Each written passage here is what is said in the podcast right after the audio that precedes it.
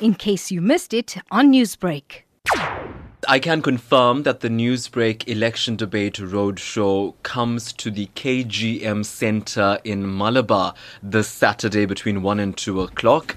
We've, you know, confirmed our venue and we are going to be broadcasting from the KGM Center. And that's where the Newsbreak team will be assembling a panel of political representatives alongside the community to talk about, you know, serious community and even national issues ahead of the polls. The Newsbreak election debate roadshow is now in full swing. This is the second debate.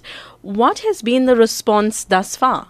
I can tell you that it was very heartening in Mayfair to have seen people come through and say, I heard it on air and I said I couldn't miss it. I had to come through and meet the Newsbreak team and, of course, speak my heart ahead of elections.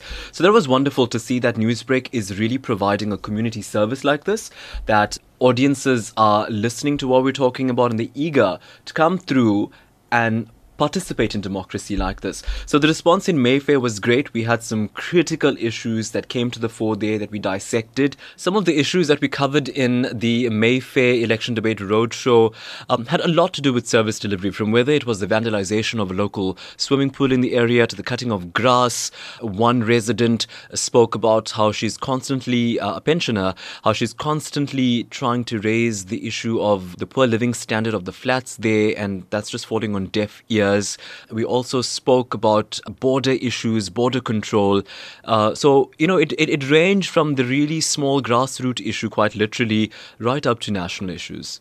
The Newsbreak election debate roadshow team is all packed and ready to head out to Port Elizabeth. What is expected at the KGM Centre in Malabar?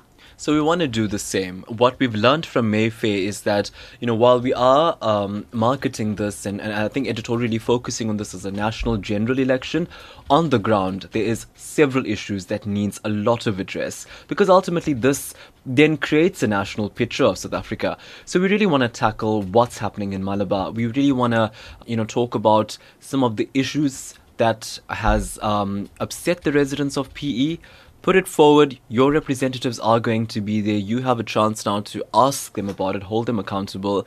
And at the KGM Center, we're just really looking forward to giving Malabar residents the opportunity to ask the questions they need clarity on before they vote in this election. Newsbreak, Lotus FM, powered by SABC News.